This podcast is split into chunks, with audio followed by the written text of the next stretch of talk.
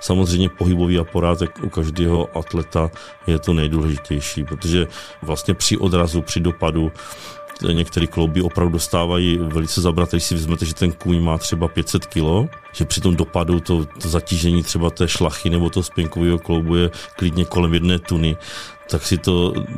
Ne, těžko, neumím si to představit. Když si vezmete, že tak ta šlacha je tlustá a co všechno musí udržet a když se někdy podíváte na zpomalený záběr, tak vy vlastně vidíte, že ten kuň se těma spěnkama normálně dotýká země hmm. a tak dále. Čili je vidět, jaký obrovský tlak tady na to je. Tohle jsou doktoři, podcast společnosti Bering Ringelheim, ve kterém si povídám se zvěrolékaři, zvířecími psychologi, chovateli, nadšenci, no zkrátka se všemi, kteří milují psy, kočky, koně a rozumím.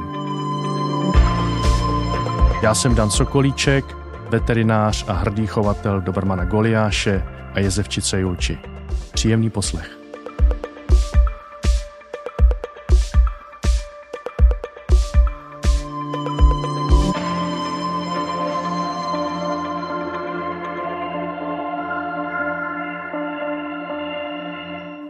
Já když jsem přemýšlel, jakého hosta si pozvat, byla to vteřina, hned jsem si vybavil jméno dnešního veterináře, dnešního hosta.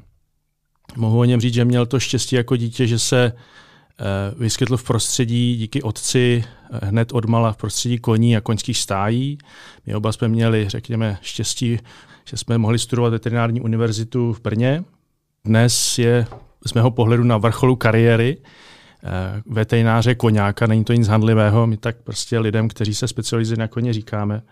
On je spolumajitelem významné, největší, nejmodernější koňské kliniky u nás, která sídlí v Hermanově městci. A navíc o něm mohu prozradit, že je šéf veterinářem pardubického závodiště. Mým dnešním hostem je veterinář Petr Přikryl. Petře, dobrý den, dobrý den. vás a díky ještě jednou, že jste přijal naše pozvání do doktoru.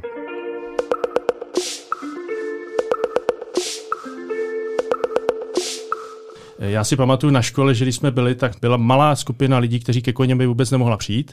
Prostě nebylo možné, báli se a ten kuň to poznal. A mezi námi, kteří jsme měli respekt, ale ke koni jsme mohli chodit, se vytvořilo opravdu jenom na jedné ruce spočítáno kolegu, kteří šli tou cestou specializace a stali se z nich koňáci. Jak to bylo u vás? Vlastně vy samozřejmě historicky jako dítě jste vyrůstal mezi koňmi, na druhou stranu na škole to bylo hned jasná volba pro vás, patřil jste do té skupiny těch, té, té, té hrstky těch, kteří řekli, já chci dělat koně. Tak já jsem vlastně na tu veterinu šel jenom kvůli těm koním. Mě ty ostatní zvířata ani nějak nepřitahovaly, ani jsem nějaký speciální vztah kočkám, psům a ostatním zvířatům neměl. A já jsem měl tu situaci nestíženou, ale trošku zkomplikovanou s tím, že oba moji rodiče rodiče jsou humánní lékaři a samozřejmě chtěli, abych já následoval jejich vzoru a stal se humánním lékařem. Takže uh, jsem si to prosadil a dodnes toho teda nevím, jestli toho mám litovat nebo ne, ale jsem spokojený toho, čeho jsem dosáhl a to, co dělám, takže jsem rád, že jsem si to tehdy prosadil a tu veterinu jsem dělal. Za nás, co se týče ve škole a koní, tak tam byly jenom navíc nějaké eh, dobrovolné předměty, které vedl profesor Hanák, který se pamatuji věnoval, si, který se věnoval speciálně fyziologii tréninku, takže jediný možný, kde si doplnit nějaké vzdělání víc na koních, byly právě ty dobrovolné přednášky fyziologie tréninku koní, tam jsme hodně všichni to navštěvovali. Eh, ty lidé, které se zajímali eh, o, o koně, a to bylo ne na základě jednoho ročníku, a tam chodil průřez všech ročníků, či to bylo i pro starší, pro mladší. Jinak eh, vlastně já jsem ještě studoval za totality, čili u nás byla vlastně kráva záchrana socialismu a veškerá péče a veškerá nauka se vlastně týkala jenom, jenom krav. Takže my jsme snad měli my jsme snad měli semestr, maximálně dva nemoci koní a zkouška byla ještě podle mě společná se zkouškou malých zvířat, čili psů, koček a tak dále, které taky tehdy ještě neměly takový význam, jak mm. teďka, že jo, mhm. hlavně v biznisu. Já to prostředí koňské neznám nakonec, eh, protože se v tom nepohybuji. Na druhou stranu prostě vždycky jsem vnímal lidi kolem koní jako takové tvrdáky. Eh, je to, je to jenom moje domněnka, nebo dneska ty lidé, eh, nebo lidé kolem koní Eh, odpovídají mentalitě, té citlivé duši toho koně a, a je to jenom něco, co um, si nemyslím správně. Tak najdete tam veškeré charaktery že jo, u těch koní, ale samozřejmě každý, kdo se tomu sportu věnuje, tak musí kousek sebe obětovat tomu zvířeti, protože když si ho jednou pořídíte, tak prostě není možný se na něj jít podívat jednou za týden. A tím, že vlastně eh, jste takzvaný koňák, si pořídíte koně, tak eh, máte strašně moc eh, odpovědnosti a strašně moc práce. Ať se, to, ať se jedná o zabezpečení ustájení, eh, musí se ten kůň pohybovat, protože bez toho by onemocnil a měl jiné, jiné, jiné neduhy a musíte se vlastně o něj starat. Neexistuje někam na dovolenou, nebo když jdete na dovolenou, tak musíte někoho zajistit, kdo se vám o toho koně bude starat. A další věc je, že musíte být natolik finančně vybavený, abyste si toto taky mohl dovolit, protože co vidím u dnešních takových těch holčíček, těch nových novodobých koňáků, když já ten výraz koňák, koňáci moc nemám rád, okay. Eh, tak je to, že oni si z posledních peněz pořídí nějakého staršího koně a vůbec si neuvědomují, že to pořízení toho koně je ta nejmenší finanční částka, eh, která následuje. Eh, musí se potom platit ustájení, musí se platit krmení, musí se platit podkovář, a, a i veterinář.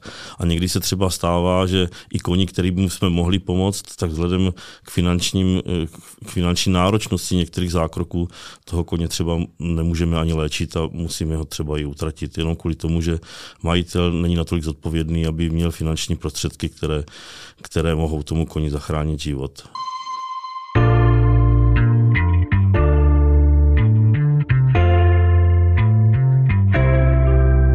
Pojďme ještě rozdělit dneska využití koně ve společnosti. Samozřejmě historicky to byl eh, vlastně spoluhrdina těch, kteří dobývali různé tvrze a hrady a, a samozřejmě byl to pracovní, pracovní prostředek. Jak dnes tedy člověk žije s koněm? Ve stručnosti to rozdělení, takové to základní dnešní společnost moderní, jak využívá koně? tak já si myslím, že 99% ho využívá ke sportu. Jo, to si myslím, že...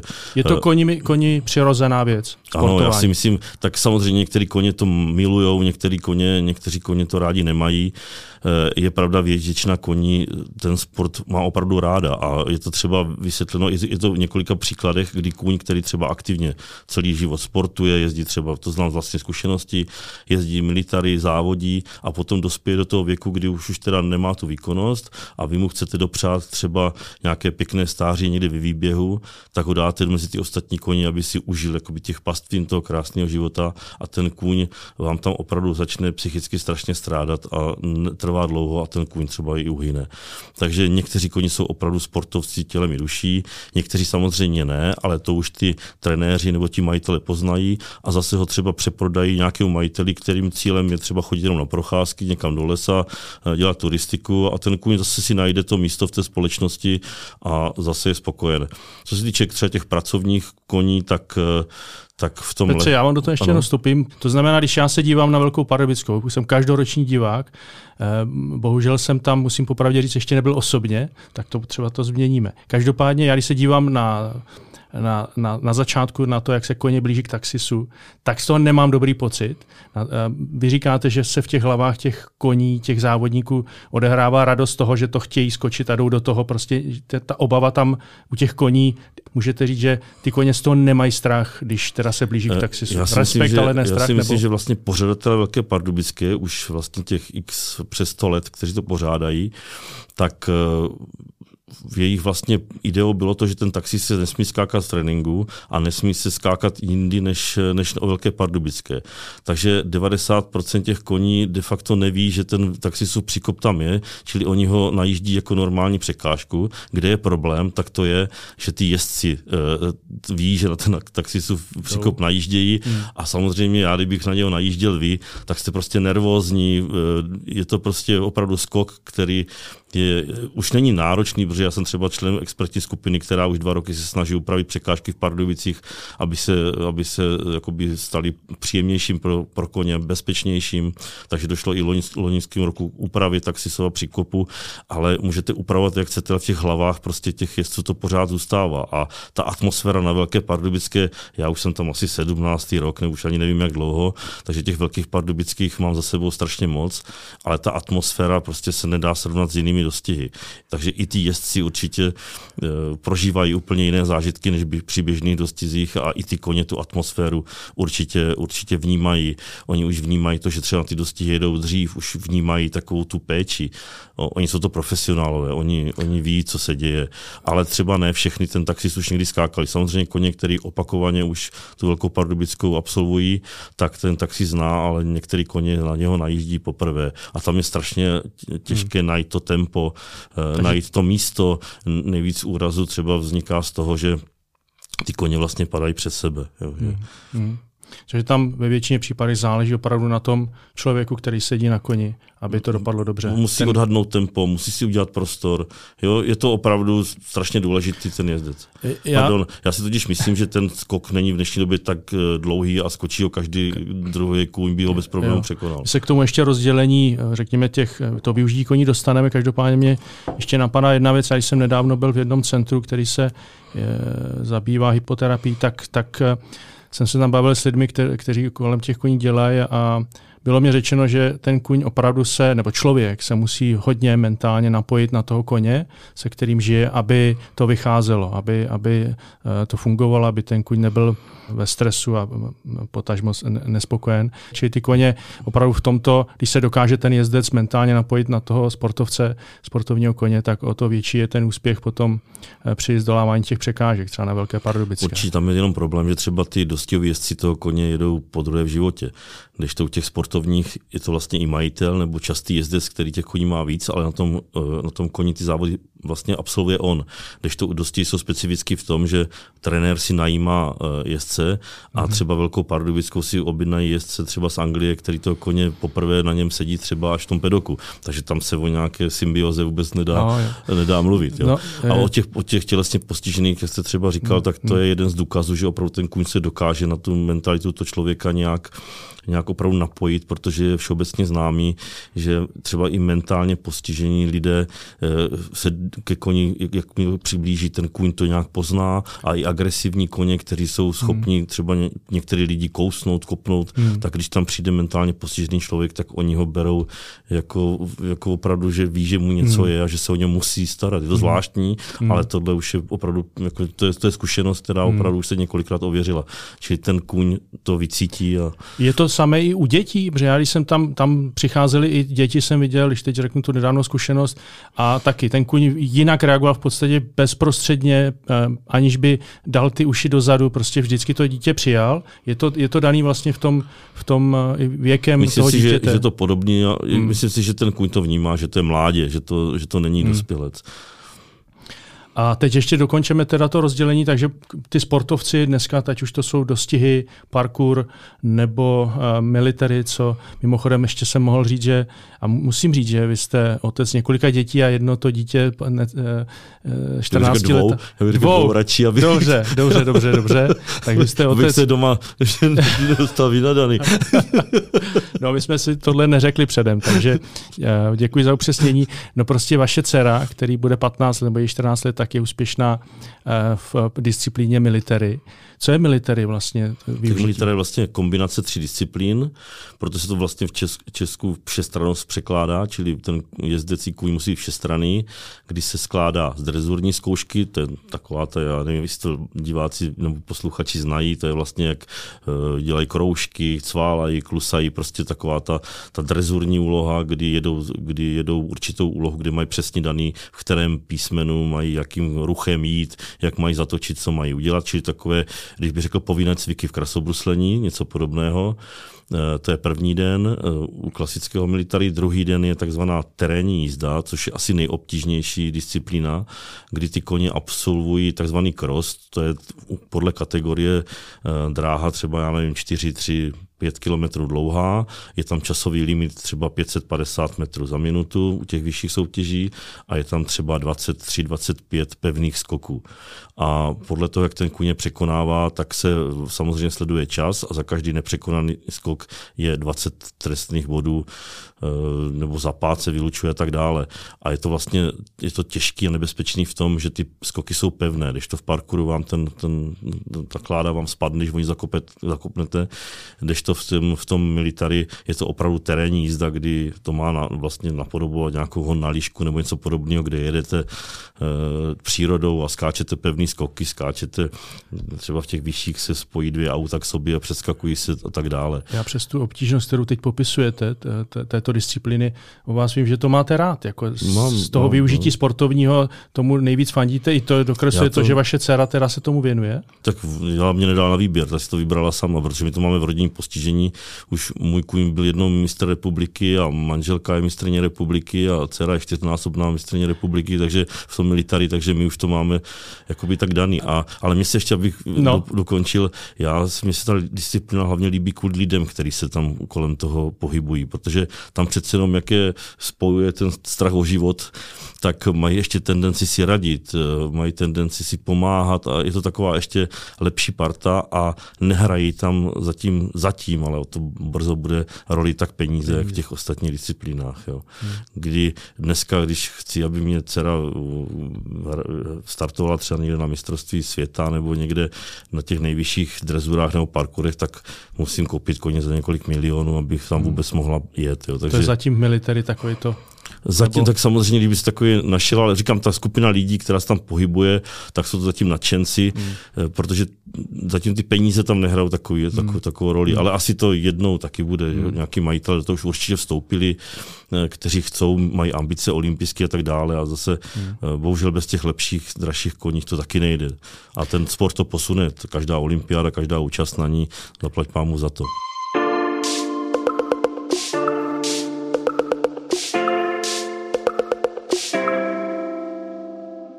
Aby jsme na to nezapomněli, prostě ještě ve stručnosti, kromě těch sportovních koní, které my vnímáme, vidíme v televizi a tak dále, tak je ta skupina nějakých pracovních, které dnes pořád se využívají.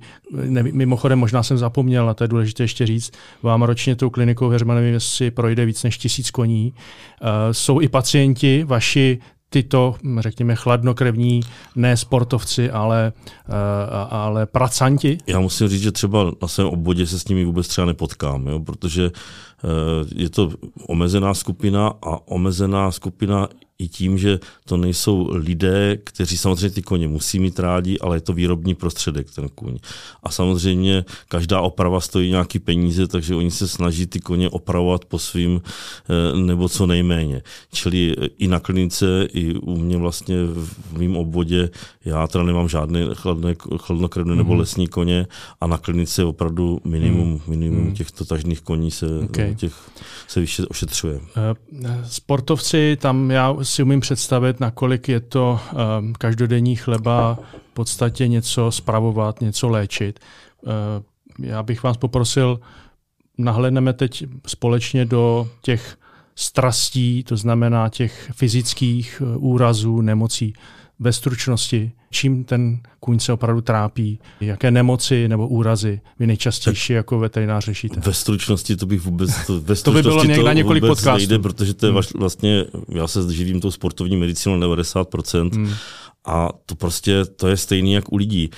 I jak máte třeba eh, vlastně ty povahové vlastnosti koně, jak máte cholerika, sangvinika, já nevím, flegmatika a tak dále, tak je to stejný u koní a každý, te, každý to zvíře eh, ty závody třeba eh, jinak, jinak prožívá. prožívá. Hmm. Eh, třeba cholerik se nejlíp všecko naučí, ale rychle to zapomene a je takový vzrušivější. Nejlepší je asi sangvinik, který to je běžný, běžný kůň, hmm. která běžně naučení asi nejlepší, hmm. nejlepší vlastnosti má takže, takže to je stejně jak u lidí. A z toho vyplývá to, že i některé koně můžou z těch závodů mít strach, můžou mít strach i třeba eh, z toho tréninku. A pak se setkáváme, abych začal úplně nejobširněji s tím, že ty koně úplně stejně jak ví, jak kdokoliv, když má nějaký stres, tak má žloudeční vředy. Eh, dřív nebyla, nebyly takové techniky, které mohly vyšetřovat eh, tou gastroskopii v terénu a tak dále, čili se tomu úplně nevěnovalo.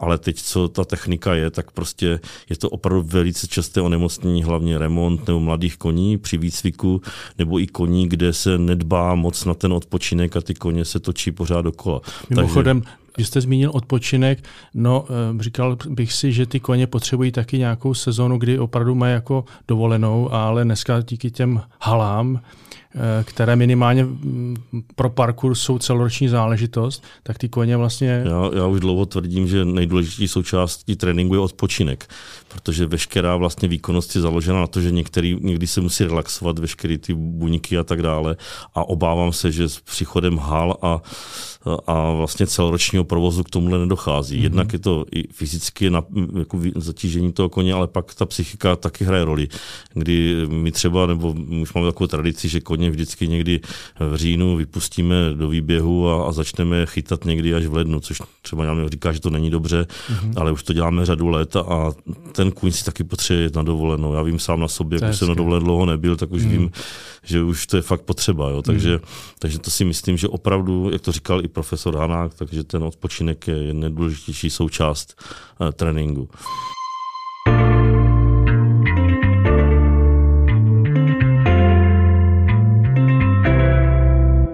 Tak samozřejmě u těch koní asi nejcitlivějším místem jsou končetiny nebo spěnky.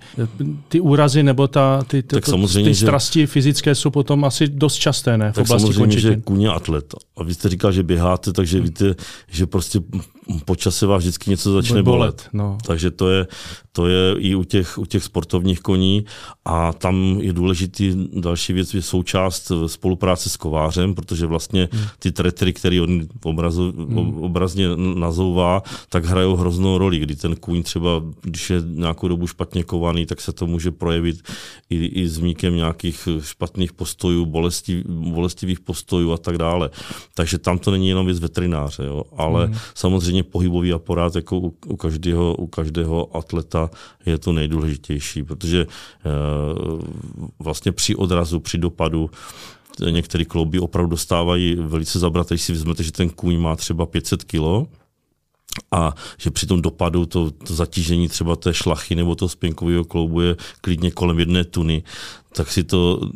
Ne, těžko, neumím si to představit. Když si vezmete, že tak ta šlacha je tlustá a co všechno musí udržet, a když se někdy podíváte na zpomalený záběr, tak vy vlastně vidíte, že ten kuň se těma spěnkama normálně Dotkne. dotýká země hmm. a tak hmm. dále. Čili je vidět, jaký obrovský tlak tady na to je. Já jsem někdy viděl u těch koní takové chrániče. To jsem si říkal, že to je jako po úrazu jim nasadíte nějaké chrániče, nebo jak to ne, vlastně je na těch končetinách, to, co člověk vidí při závodech u některých koní. Chrániče jsou prevence úrazu a musím teda vyzvednout, že co se týče sportovních koní a tam je vidět, že i ty jezdci a zároveň majitele k ním mají daleko větší vztah, protože eh, neznám koně, který by třeba do krosu v tom military nastoupil bez chráničů, bez zvonu. Je to povinná do, záležitost? Ne, není, není. Nepsaná ale, taková ne, jako... Nepsaná, ale to by prostě nikdo neudělal. U těch military třeba tam se ještě ty koně pomazávají takovým speciálním mídlem před startem.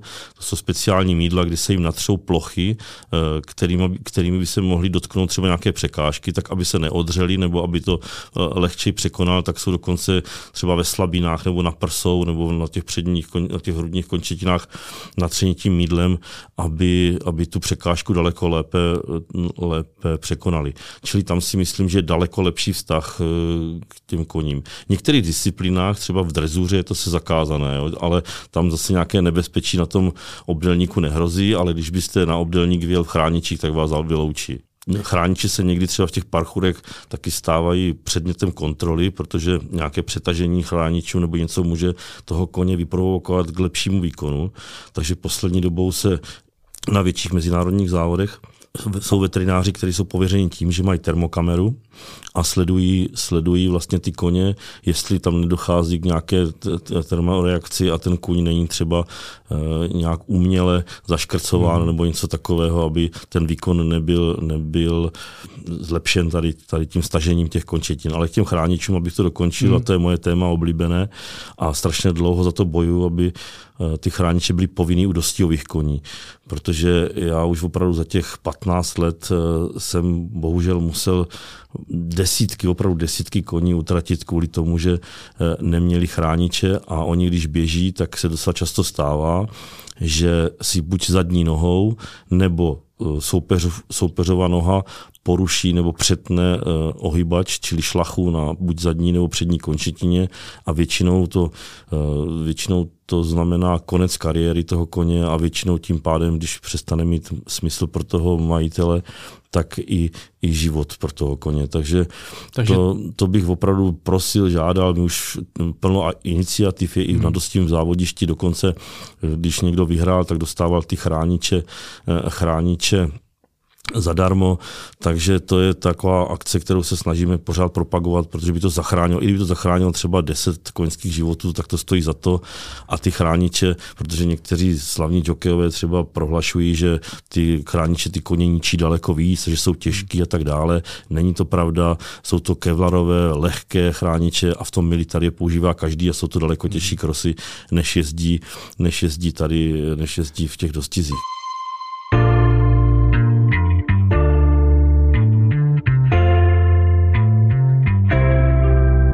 Jste zmínil mezinárodní závody, vy jste byl uh, vlastně šéf veterinářem na paralympiádě nebo i olympiádě? Ne, já jsem byl dvakrát na paralympiádě, byl jsem v Riu a byl jsem v Tokiu. Jo. Jak kuň vlastně eh, nese to cestování? Je to, je to pro tak citlivého tvora nějakým způsobem uh, stres, velký stres? Já si myslím, že, že, to, je, že to je zase stejný jako u těch lidí. Jako, takže. Já jsem se s prvním, jako prvními problémy, nebo oni ty koně ani nemusí vědět, že ten problém mají, jo? ale s prvními problémy jsme se setkali, když po revoluci se začaly koně vozit z Ameriky, hlavně kvotři, a my jsme třeba pozorovali na nich, že po tom letu se jim zmenšily kopita, jo? čili až třeba o číslo o dvě. Čili ten stres toho transportu opravdu, opravdu tam je.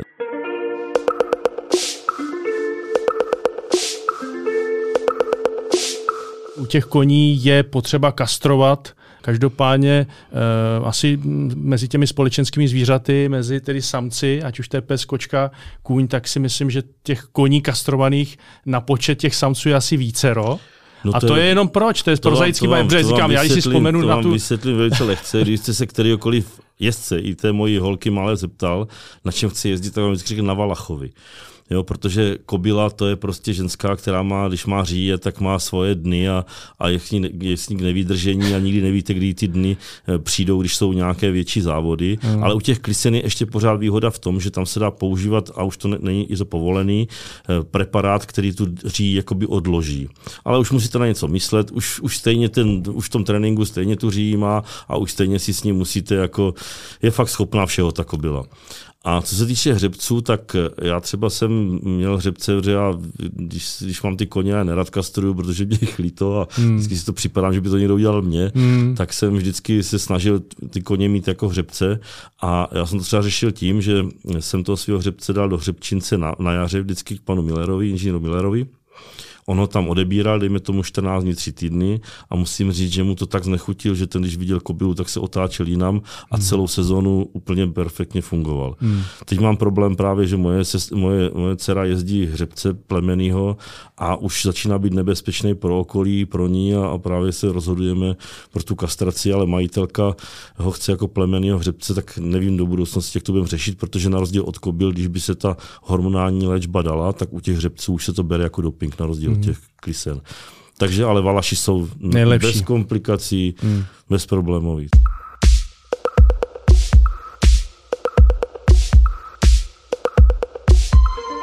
No, ještě u těch koní je problém, když třeba cestujete někam, kde pro ty hřebce kvůli přenosným nákazám jsou daleko horší podmínky. Jo. Do Ameriky a jinde jsou dlouhodý karantény. Čili Valach je každému ukradený, ale, ale hmm. s tím hřebcem jsou ještě, můžou být jo, komplikace jo, jo. při těch karanténách.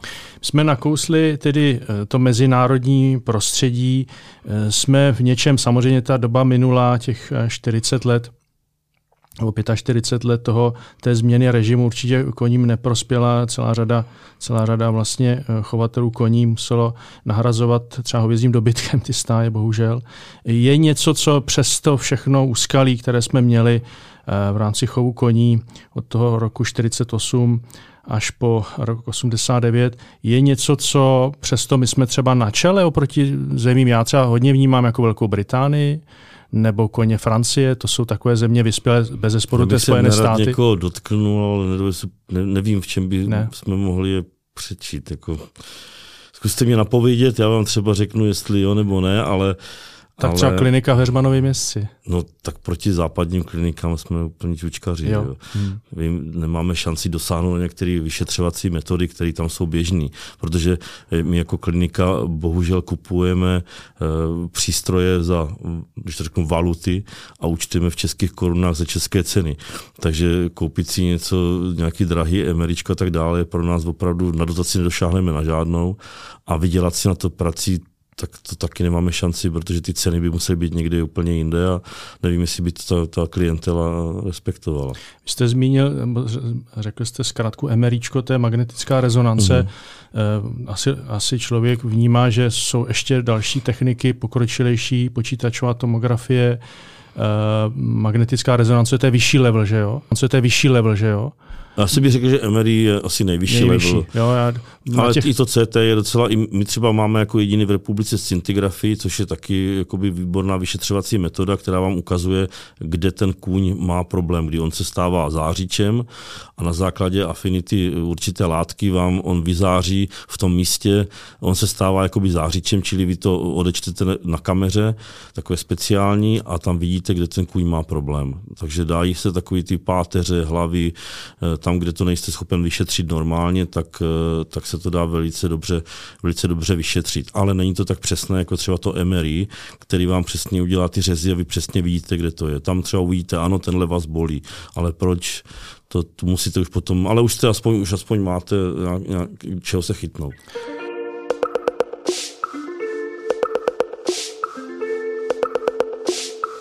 Jaká je budoucnost vlastně koní v České republice? A když bychom tedy řekli, že přece jenom ten západní svět, tak pojďme být trošku v tomhle globální využití koně jako člověkem a čl- pro člověka v té nejbližší budoucnosti. Jak vy to vnímáte? Já právě vůbec nevím. Já na tuhle otázku, jak mám odpovědět, já se třeba obávám o dostový sport, minimálně ten překážkový v České republice.